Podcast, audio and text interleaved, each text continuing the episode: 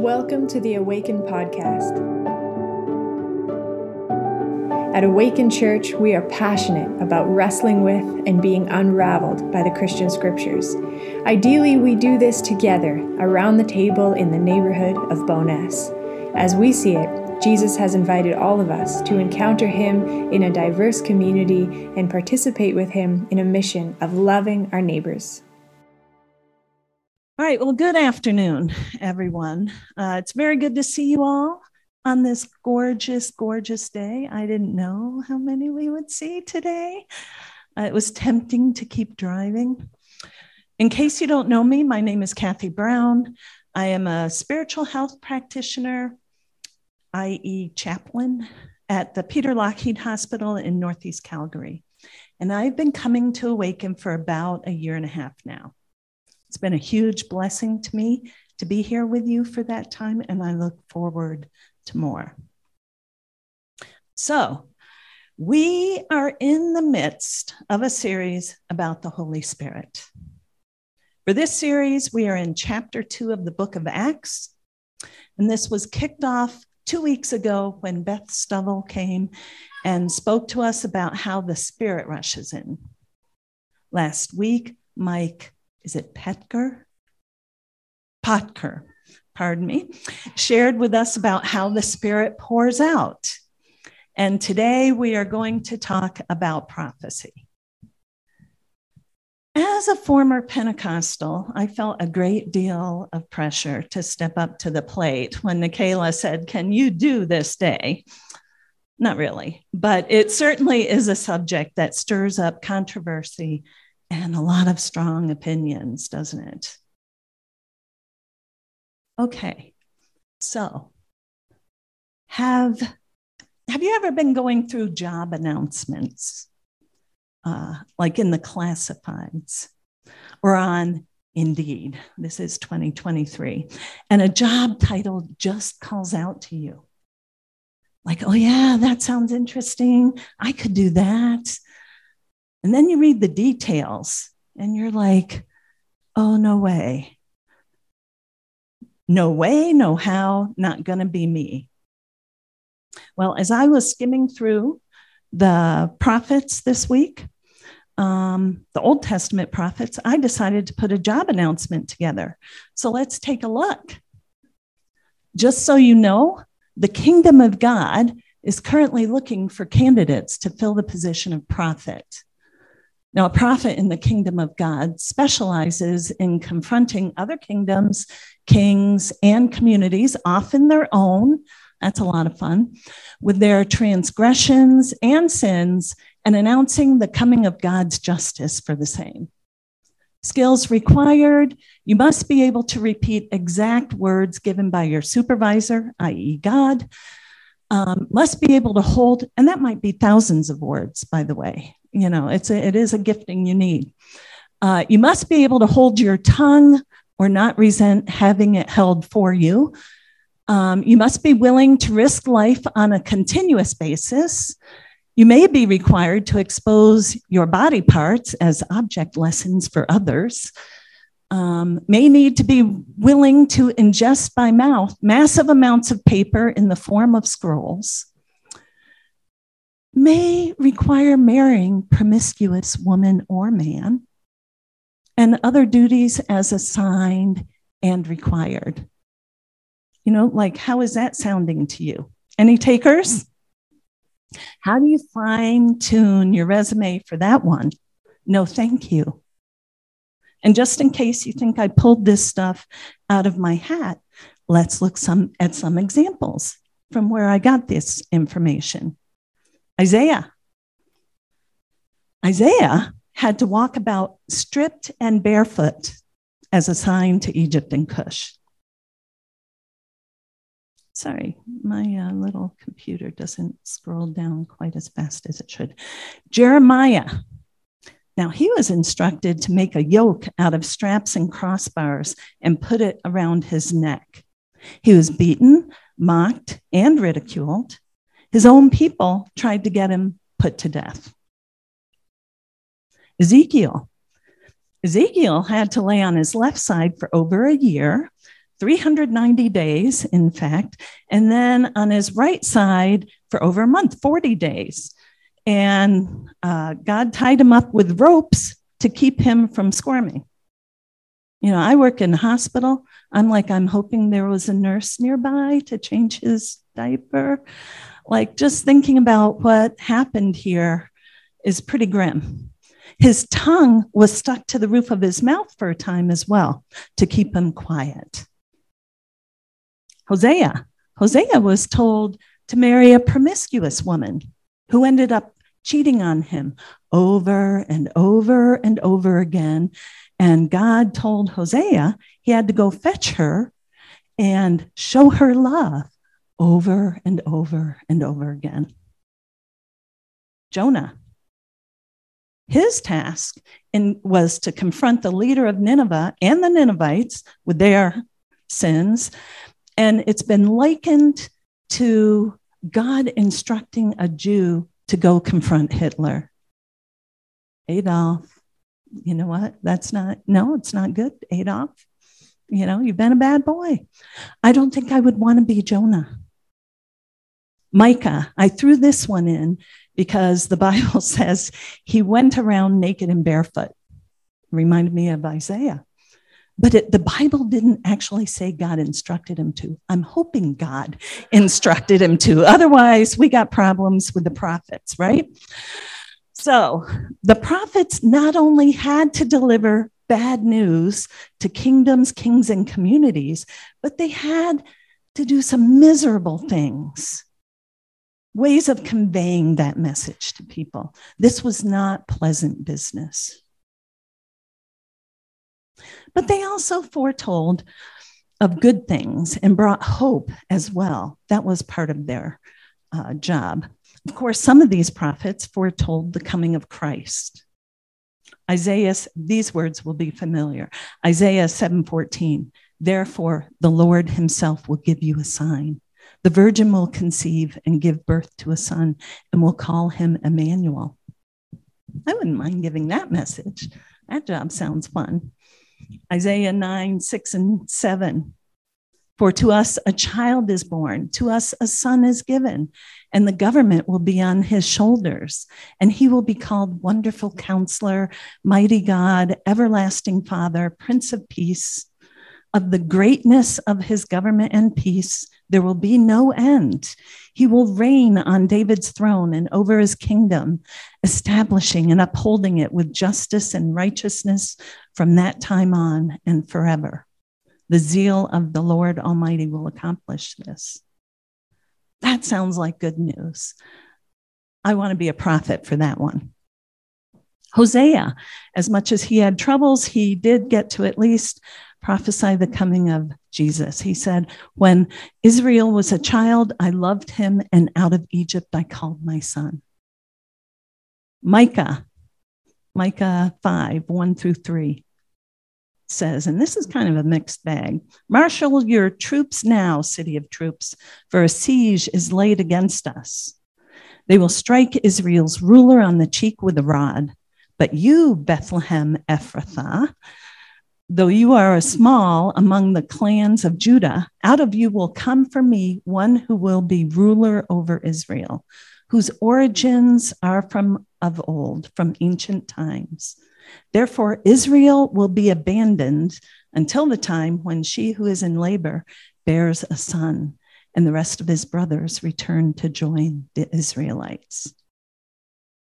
Again, foretelling the coming of Jesus, but that one has both the good news and the bad news in there.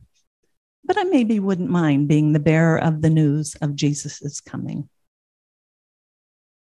So, the job of the Old Testament prophets, I don't think, was a very coveted position overall. Admired, perhaps, but not coveted. And how do we get from this period in Scripture to today's uh, Scripture in the book of Acts? Let's look at a little timeline here.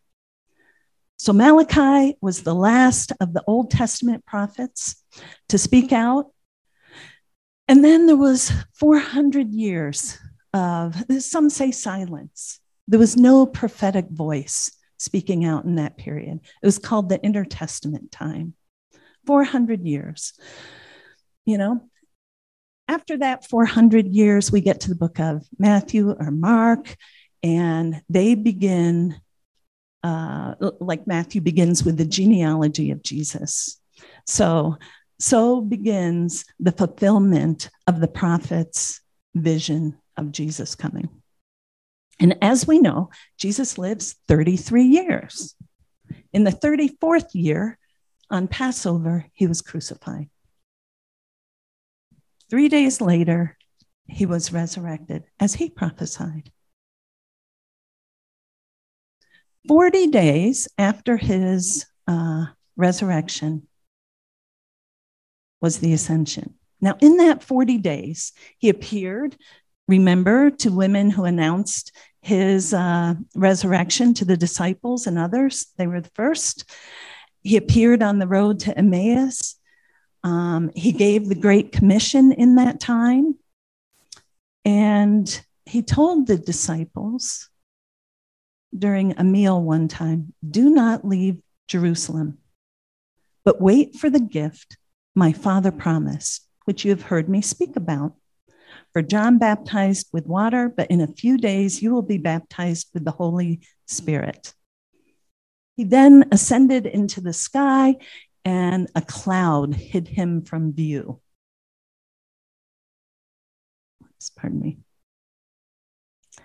So, together at that point, the disciples, the women, the brothers, they all went back to the house with the upper room and they waited as Jesus instructed them.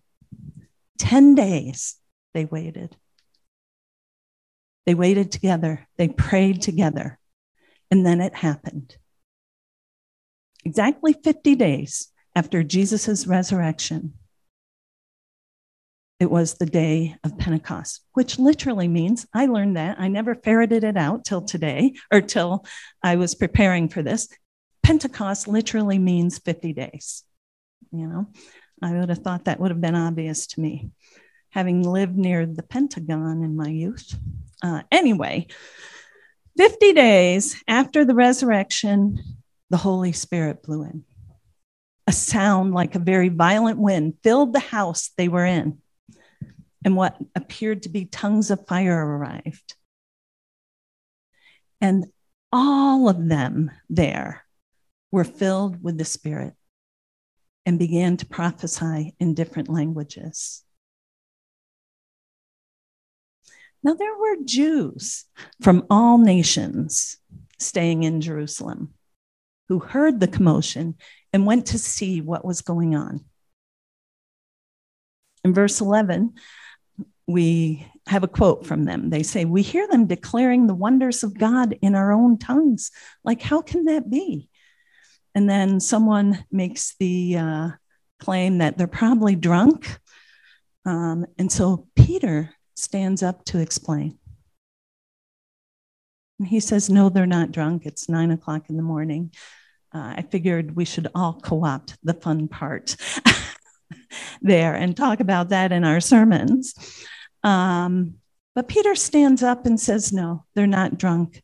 This is the fulfillment, really, of a prophecy that was given hundreds and hundreds of years ago by the prophet Joel, which brings us to our text for today and for this series, actually. Today, we're just going to read uh, verses 17 and 18 because that's what we're focusing on. And it says, In the last days, it will be, God declares, that I will pour out my spirit upon all flesh. And your sons and your daughters shall prophesy, and your young men will see visions, and your old men shall dream dreams. Even upon my slaves, both men and women, in those days I will pour out my spirit, and they shall prophesy.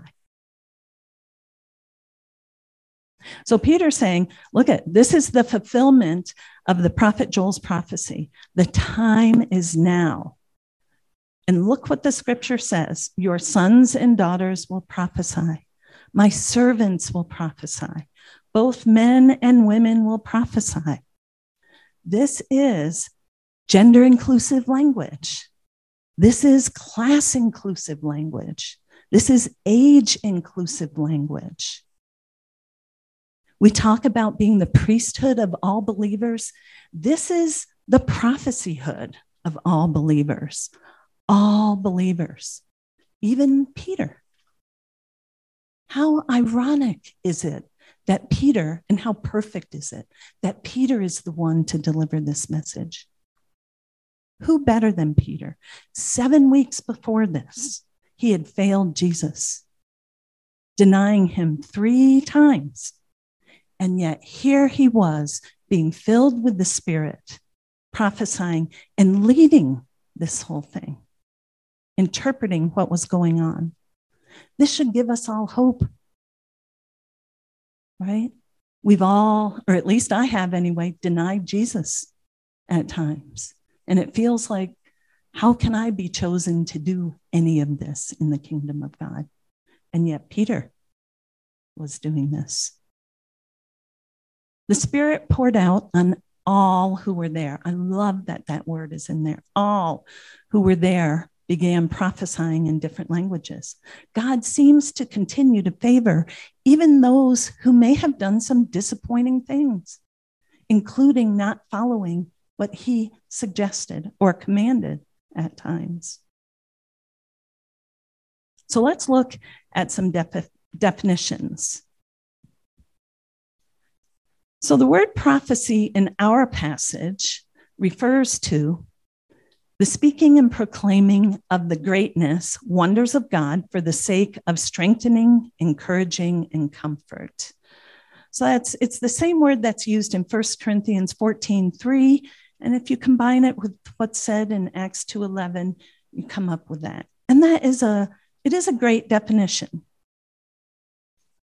At least for this passage, right? Because it does say they were speaking about the greatness of God in all different languages. But I don't think we can talk about a prophet in modern times without being a bit more comprehensive. Rabbi Abraham Joshua Heschel is a recognized Jewish expert in this area, particularly in modern prophets. Pardon me, prophets. He wrote a very famous book called The Prophets, which I wish I could have bought and read for this, but there's limited time, let me tell you, and limited funds too. There were lots of books I wanted. Anyway, he writes, Yet the purpose of prophecy is to conquer callousness to change the inner person as well as to revolutionize history. It is embarrassing to be a prophet. We heard about that. uh, there are so many pretenders predicting peace and prosperity, offering cheerful words, adding strength to self reliance, while the prophet predicts disaster, pestilence, agony, and destruction. People need exhortations to courage, endurance, confidence, fighting spirit. But Jeremiah proclaims, You are about to die if you do not have a change of heart and cease being callous to the word of God. He sends shudders over the whole city.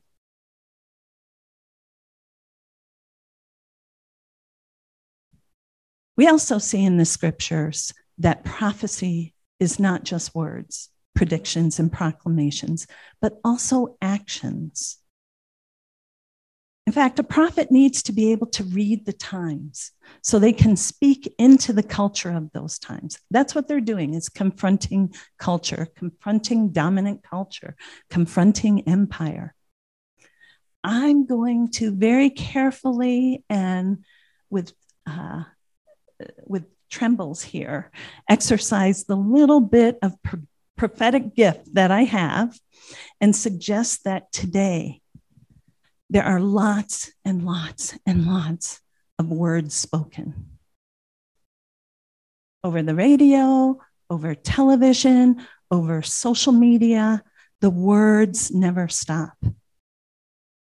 And I wonder if the most effective way to prophesy to challenge empire or dominant culture, to proclaim the wonders of God and the greatness of God is with action. With ministry, with community. Walter Brueggemann wrote a book called The Prophetic Imagination. It's a very good book. And there are a couple of quotes I've taken for today. He says, The practice of prophetic ministry is a stance and a posture. All functions of the church can and should be prophetic voices that serve to criticize the dominant culture around us while energizing the faithful. Pastoral care can be a prophetic ministry. Sunday school classes can be a prophetic ministry. Some people say, How can Sunday school class be a prophetic ministry? But if you think about how um, many of our churches are, they go by, and I forget the name of the program, but it, the premise of it is if you don't keep them moving every five minutes, you know, children will just check out because everyone has a very short attention span. So, Sunday school, if you help children sit and be quiet, that is prophetic in nature. That's how it can be a prophetic ministry, among other ways. Preaching can be a prophetic ministry. So, the practice of prophetic ministry is a stance and a posture and deals with actions, functions of the church. Brueggemann also writes prophetic ministry does not consist of spectacular acts of social crusading, although it can, because he actually lists Martin Luther King as a, as a prophet of our times. And by the way, I didn't realize till I read this book that um, Martin Luther King was under 40 when he died. He was 39 years old. I had no idea. Prophets are often young. But he says prophetic ministry does not consist of spectacular acts of social crusading or of abrasive measures of indignation. Rather, prophetic ministry consists of offering an alternative perception of reality. So I love that worship song that was picked. Uh, right there at the end, it talked about a different reality. And in letting people see their own history in the light of God's freedom and his will for justice. And I think with that alternative perception of reality, he can be pointing to community. Look what happened in Acts. After the Spirit rushed in, after they prophesied, they formed community in Acts 42. They learned together, they fellowshiped together, they ate together, prayed together. They had everything in common. They sold possessions to give to anyone who had need. Every day they continued to meet together in the temple courts. They ate together in their homes with glad and sincere hearts. And they praised God together. Let's look at our community. Let's look at the awakened community. We tend the community garden together. We stock the common cupboard together. We live in community together. I know of many people who are able to rent rooms in other, uh, other of our congregants' homes. We write together. We read poetry together. We take people into our homes who are experiencing tough times. We share our stuff. I track the ACE page looking for stuff. we have table groups, sharing meals in our homes with one another. We play board games together, among other things. Nikayla was telling me I had no idea about this. Um, we've taught ESL to Yazidi women. Some of our folks have hosted Indigenous elders, and we attend powwows. These are countercultural things. These are a challenge to the way uh, the way it's assumed we should live, right? Have your own garden. Tend it so you can save money on your vegetables, you know, kind of thing. Um, this community is one of the most prophetic communities I've experienced here in Alberta. just to wrap this up, another definition that we can use, I believe, with confidence is, and this sort of sums up things to prophesy is to embody the life and character of God, which is in itself a challenge to the dominant culture of today. Look at our scripture today has told us that the Holy Spirit pours out on all people. There's no list of exceptions there. All people may prophesy, and all are welcome here at Awaken. Amen.